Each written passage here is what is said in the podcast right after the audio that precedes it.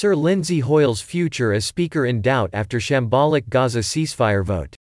More than 50 MPs have signed a motion of no confidence in Sir Lindsay Hoyle, whose future as Speaker of the House of Commons is in doubt after a chaotic vote on a ceasefire in Gaza on Wednesday evening.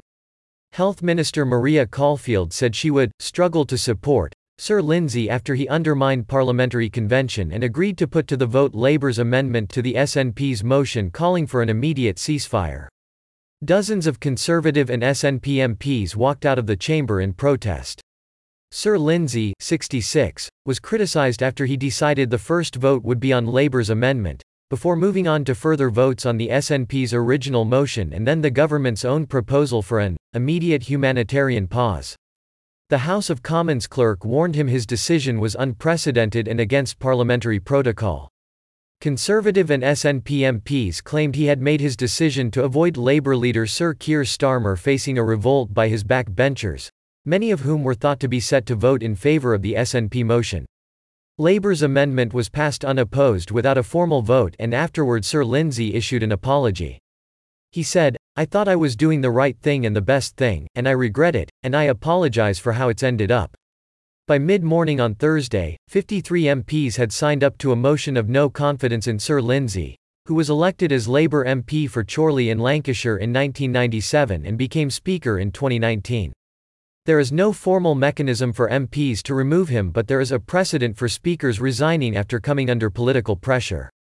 In 2009 Michael Martin, a former Labour MP, resigned for the sake of unity, after his handling of the parliamentary expenses scandal was heavily criticised.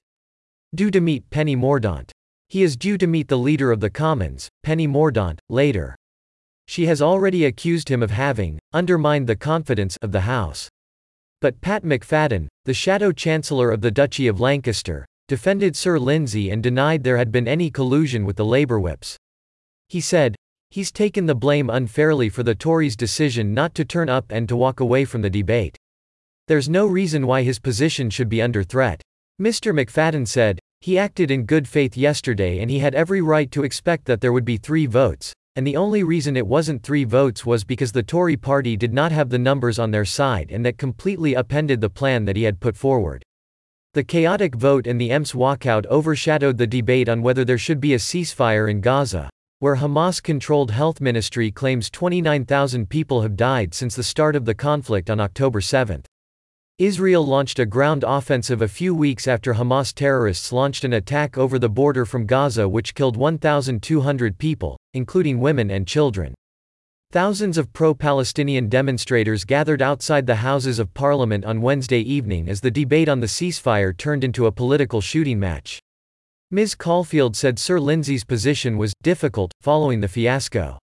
She told Sky News, I would struggle now to support him, but let's see what happens in the next 24 to 48 hours. He knows he did wrong and he has apologized. Let's see what he proposes to fix the situation. SNP furious with Sir Lindsay. The SNP's leader at Westminster, Stephen Flynn, said it would be difficult to convince him the Speaker's position was not now intolerable, and he said the SNP had been treated with complete and utter contempt. Sir Lindsay's predecessor as Speaker was John Bercow, who was criticised by pro-Brexit MPs for a perceived pro-Remainer stance during debates on Britain's exit from the European Union.